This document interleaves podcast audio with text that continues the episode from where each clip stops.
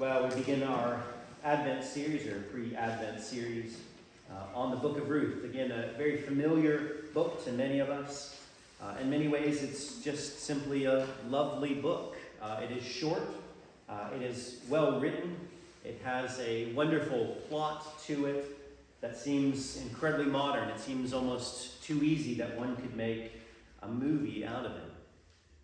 And so we come now, though, to see ultimately the Lord Jesus Christ. As you may know, the ending of the book of Ruth is a genealogy ending with David the king. And so we'll take a look at the first part of chapter 1 to verse 18. Uh, so hear these words from Holy Scripture. In the days when the judges ruled, there was a famine in the land. And a man of Bethlehem in Judea went to sojourn in the country of Moab he and his wife and his two sons. The name of the man was Elimelech, the name of his wife Naomi, and the names of his two sons were Mahlon and Chilion. They were Ephrathites from Bethlehem in Judea. They went into the country of Moab and remained there. But Elimelech, the husband of Naomi, died, and she was left with her two sons. These took Moabite, Moabite wives. The name of one was Orpah, and the name of the other Ruth. They lived there about ten years, and both Mahlon and Chilion died, so that the woman was left without her two sons and her husband. Then she arose with her daughters in law to return from the country of Moab, for she had heard in the fields of Moab that the Lord had visited his people and given them food. So she set out from the place where she was with her two daughters in law, and they went on the way to return to the land of Judah. But Naomi said to her two daughters in law, Go, return, each of you, to her mother's house. May the Lord deal kindly with you as you have dealt with me, the dead, dealt with the dead and with me. The Lord grant that you may find rest, each of you, in the house of her husband. Then she kissed them, and they lifted up their voices and wept. And they said to her, No, we will return with you to your people. But Naomi said, Turn back, my daughters. Why would you go with me? Have I yet sons in my womb that they may become your husbands? Turn back, my daughters. Go your way, for I am too old to have a husband. If I should say, I have hope, even if I should have a husband this night and should bear sons, would you, would you therefore wait till they were grown? Would you therefore refrain from marrying? No, my daughters, for it is exceedingly bitter to me for your sake that the hand of the Lord has gone out against me. Then they lifted up their voices and wept again. And Orpah kissed her mother in law, but Ruth clung to her. And she said, See, your sister in law has gone back to her people and to her gods. Return after your sister in law. But Ruth said, Do not urge me to leave you or to return from following you. For where you go, I will go, and where you lodge, I will lodge. Your people shall be my people, and your God my God. Where you die, I will die and there I will be buried. May the Lord do to me and more also, if anything but death parts me from you. And when Naomi saw that she was determined to go with her, she said, No more. So, as we come to the beginning of Ruth, I think one of the themes that seems prominent to me is the way in which bad decisions end up in bad situations. Yet that's the beginning of the story, not the end of it. To me, there's incredible encouragement here that the Lord has not left or abandoned his people, especially when they make stupid decisions. Because as we'll see here, uh, Naomi's husband, Elimelech, seems to be incredibly disobedient to what he should be doing. And Naomi seems to follow suit after that. And really, at the beginning of chapter 1, the person that appears to be the most righteous is actually a foreigner, a Moabite.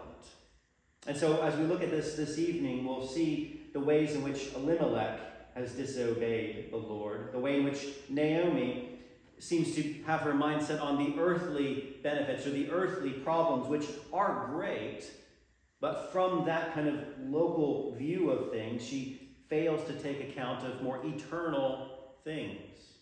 And then finally, to see the ways in which this Moabite, who uh, clings to Naomi at the end of the book, is worth more than seven sons. To have all of these sons, Ruth is worth far, far more. And what we see in Ruth is simply her love of the Lord, and for that she clings to Naomi. Well, in the first five verses, we are given the setup or the setting of when this takes place. In the days when the judges ruled, there was a famine in the land. If you've read through the book of Judges at any time, you'll know the common refrain is that there was no king, and thus everyone did what was evil or what was right in their own eyes. There was no law, and so they acted however they wanted to act. And I used to think of that. There was no king in Israel at that time, that it was foreshadowing and looking forward to the time in which the earthly monarchy would reign. But really, what I think Judges is getting at is that during this tumultuous time, not even Yahweh was king over his people. Because during this time, if everyone is doing what they think is right instead of what God says is right, clearly God is not their king. And actually, if you fast forward for when the monarchy arises, most of the kings inevitably cause more trouble for Israel. And so in the book of Judges, I think what we're seeing here is that not even Yahweh is king over his people. They have abandoned him and they have become self centered people. And we see that worked out in Ruth chapter 1. First, there is judgment that has fallen upon the entire land of Israel, a famine in the land, as we read from Deuteronomy 28 earlier. That a famine in the land was divine punishment for their sins. And again, reading through the book of Judges, it is easy to see the ways in which Israel completely or consistently and continually sins against God by going after idols. And then they find that they've gone after idols, they then are oppressed by foreign nations, and then they cry out to the Lord, and the Lord, in His graciousness, saves them, only for this cycle to continually repeat through the book of Judges. So there's a famine in the land, and there's a man from Bethlehem in Judea who goes and plans to sojourn in the country of Moab. Again, a, a theme that we see in the book of Genesis where a famine in the land causes some of the patriarchs to head on down to Egypt, and sometimes with disastrous consequences. And so here the Lord is judging his people. And again, he's judging his people not to be vindictive, is he? He's judging in order that they would turn from their idolatry and turn to him. This was a corrective punishment. That was the point of the covenant curses in order that they might be corrected, just as we would correct a, a small child. And that they would then come back to the Lord in worship. And yet, during this time, Elimelech from the city of bread, which is what Bethlehem means, it has no bread, it's famine throughout the land, and he decides to sojourn and to leave the country of Israel and sojourn in Moab. If you remember your history at all, Moab is this country that uh, it, it sits as one of Israel's greatest enemies when they were trying to enter the promised land, and even their own history is rife with various difficulties. They came from Lot in his incestuous relationship with his daughters. And they were those who persecuted the people of Israel as they tried to enter the promised land. And so much so that God pronounces a curse on the Moabites that they are themselves not allowed to enter the covenant community. And so, in many ways, out of all the places that one could pick to sojourn outside of Israel, Moab should be pretty far down the list of places to go. Yet, this man, whose name means El is king, Elimelech, does what is right in his own eyes, and he sets off outside of Israel, the place of God's protection and blessing when God is disciplining his people. And he heads off into a foreign nation that has a multitude of, of problems with it in order that he might hope to find life. Right? When the famine hits, they're running low on food. The, the thought of death is, is around them. And so they seek out in search of life Elimelech, Naomi, and their two sons. And it says that they were Ephrathites from the, the clan of the Ephrathites from Bethlehem in Judea. And here already, if you know your biblical history, this sounds exactly like David. David is a Bethlehemite. David is from Bethlehem. And here, this picture is already being painted that David is at the forefront here of this story. And so they continue into the country of Moab, planning likely to stay only a short period of time until the famine is over. Yet, verse 3 says, But Elimelech, the husband of Naomi, died. Right? There's this bitter irony there that they left the people of God to sojourn in this foreign country to find life and bread and food. And what did they find? Death. They find death. And Naomi now, she left Israel with a husband and two sons. Now she has no husband and two sons. Then it seems to compound their sin. Not only have they left the covenant community, but in verse 4, they took Moabite wives, Orpah and Ruth. They lived there about 10 years. And you'll notice in verse 4 that they were married. The sons were married to these two women. They lived for 10 years, but there's something that's very much missing in these marriages, and that's children. There are no children born to them. Many commentators likely say this is yet another punishment or judgment placed upon them for marrying outside the covenant community. The Old Testament seems replete with examples and warnings about Israelites marrying outside of the covenant community. Not that Israel was this racist uh, community, but rather they were the ones who worshiped the true God, and those outside of Israel are were those who worshiped idols. And so when these marriages took place, it was often not that the foreigners became worshippers of God, but that those who worshiped the true God began to worship idols. And you see this in the life of Solomon, the wisest man who ever lived apart from the Lord Jesus Christ is easily swayed with his many wives to worship idols. You could say that one man who absolutely should have known better was torn down by this love of idols. And so verse 5 then says, And both Mahlon and Chilion died, so that the woman was left without her two sons and her husband. Right? She fled from Bethlehem in Judah because there was a famine in the land. And as she'll say later, she left full with her whole family in tow. And now she finds herself in a foreign country empty and bereft. And she'll say later that the Lord's hand has gone out against me. And certainly we empathize with her plight for someone to go through such a situation like this of losing their husband and losing their children is not something you immediately walk into and say, the judgment of God is upon you.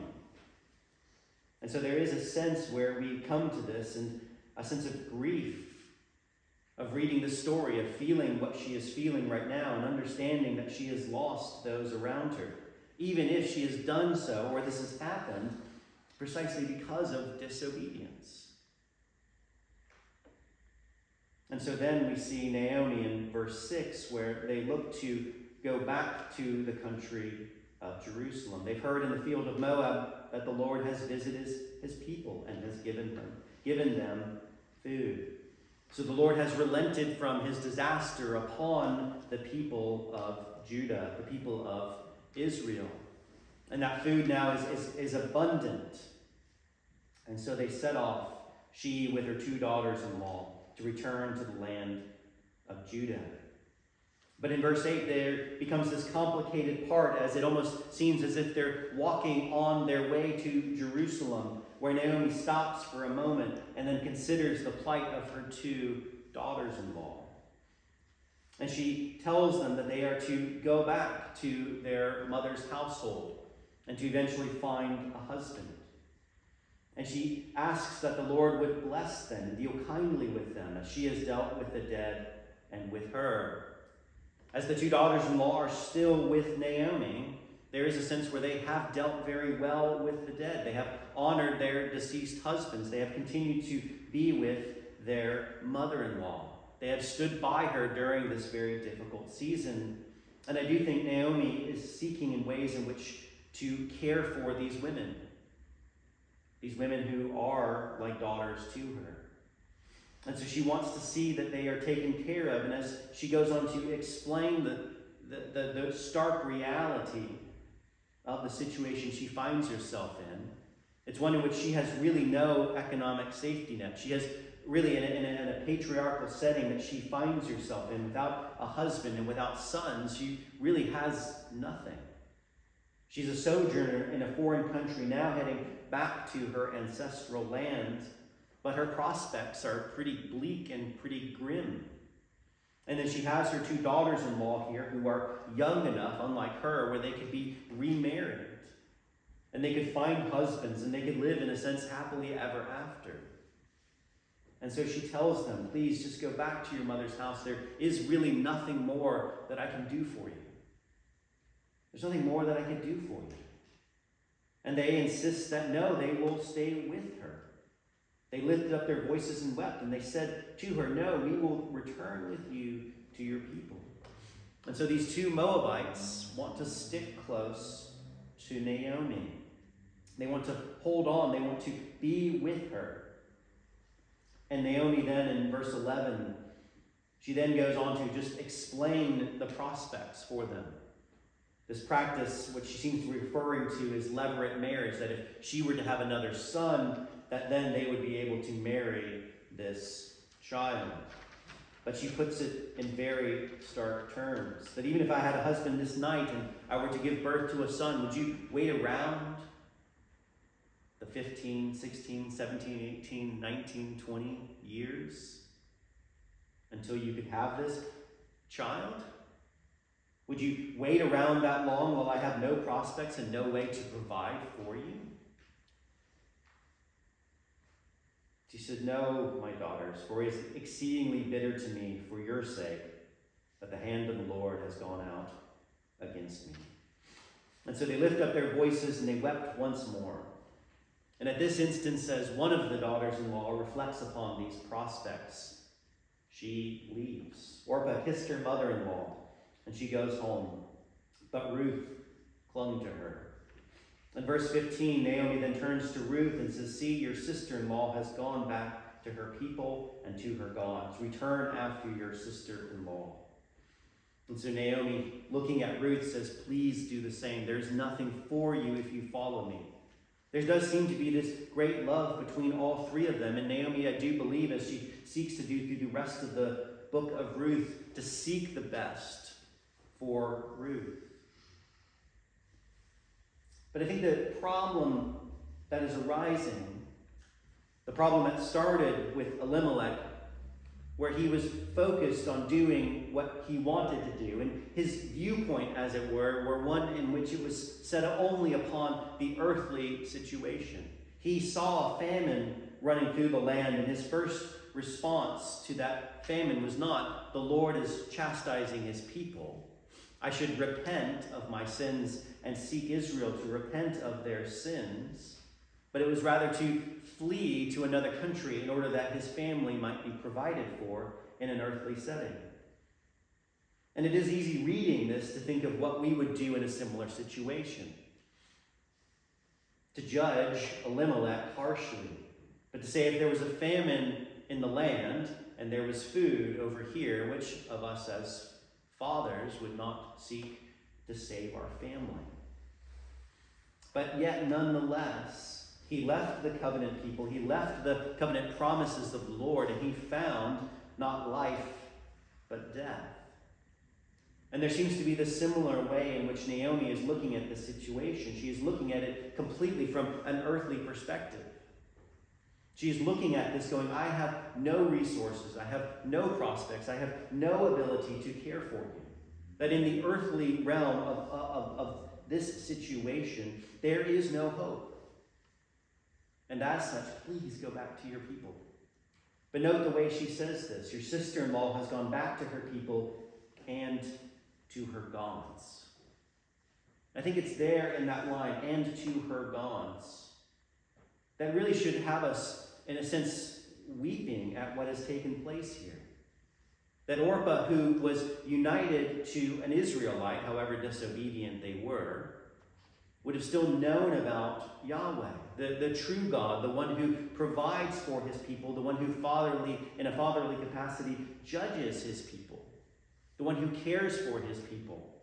That this was the God that this family worshipped. And yet here Orpah has now departed from the Lord and has gone back to her family and to her gods, her false idols that cannot save her, that cannot help her, that in fact aren't real. And that is going to be her life from now on. She has departed from this wonderful hope that even though it's concealed now, she will go off to dwell in a land of darkness. But again, it's easy to read this in the abstract and think, what would we do in a similar situation? When we truly think of the value of the gospel, are we willing to suffer? Are we willing to die for the gospel? Is our, our view of the gospel such that it is all consuming, that even when everything around us seems to be falling apart, we would rather seek after the Lord Jesus Christ than whatever earthly things may befall us? And I have to admit that that is not usually my first priority when things begin to go wrong, when they go from bad to worse. It is usually not to fall upon the Lord Jesus Christ and to thank Him for what He has done, but rather usually to just complain. To look at my earthly situation as if it's the only thing that matters. That's what Elimelech was doing, and that's what Naomi is doing now. And if we're honest with ourselves, that is generally what we do, isn't it? Because the earthly situation that we find ourselves in is the time in which things seem the most difficult.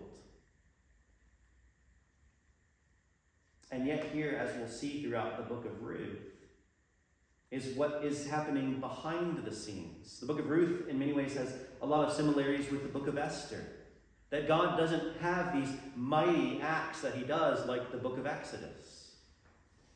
There's no great theophanies. There's no great uh, oceans parting. There's no great fire raining down from heaven. It's actually just ordinary people existing in ordinary times. And the Lord is in the background of all of this, orchestrating all of these things in order that ultimately his people would prosper, that the line of David would be secured, and that the Lord Jesus Christ would ultimately come. But I think that's what makes Ruth such a fascinating book is the way in which it's very normal. It is the way in which our lives are normally carried out. We don't see miraculous interventions of God all the time. We see the ordinary ways in which the Lord helps us and is with us and guides us. Well, in verse 16, we have this fascinating response from a foreigner. Thus far, we've had Israelites who know not only God, they know his covenant blessings and his covenant curses. And we have this Moabite who, by all accounts, should have gone back to her people and to her gods. Yet Ruth now says, Do not urge me to leave you or to return from following you, for I will go for where you go, I will go, and where you lodge, I will lodge.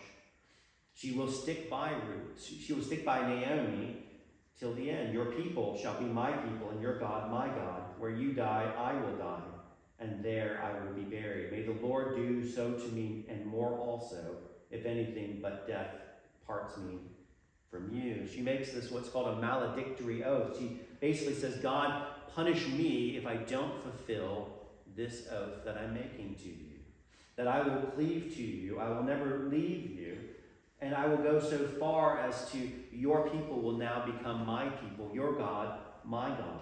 That I will be with you, and where you are where you die and are buried, there I will be also. It seems that at this moment, Ruth becomes a believer. Though obviously the Lord had been working in her life and the Spirit had been working in her heart, but there has to be something more that Ruth sees. Because as much as Ruth loves Naomi, she has to know that her prospects are pretty grim. That what she's signing up for is a very difficult life. There's no way that Ruth at this moment can anticipate Boaz and all the blessings that would follow. And to me, the only option there has to be that Ruth knows the true God of Israel. That she has been changed from the inside out. That she knows to cling to God is worth more than the uncertainties that she's signing up for.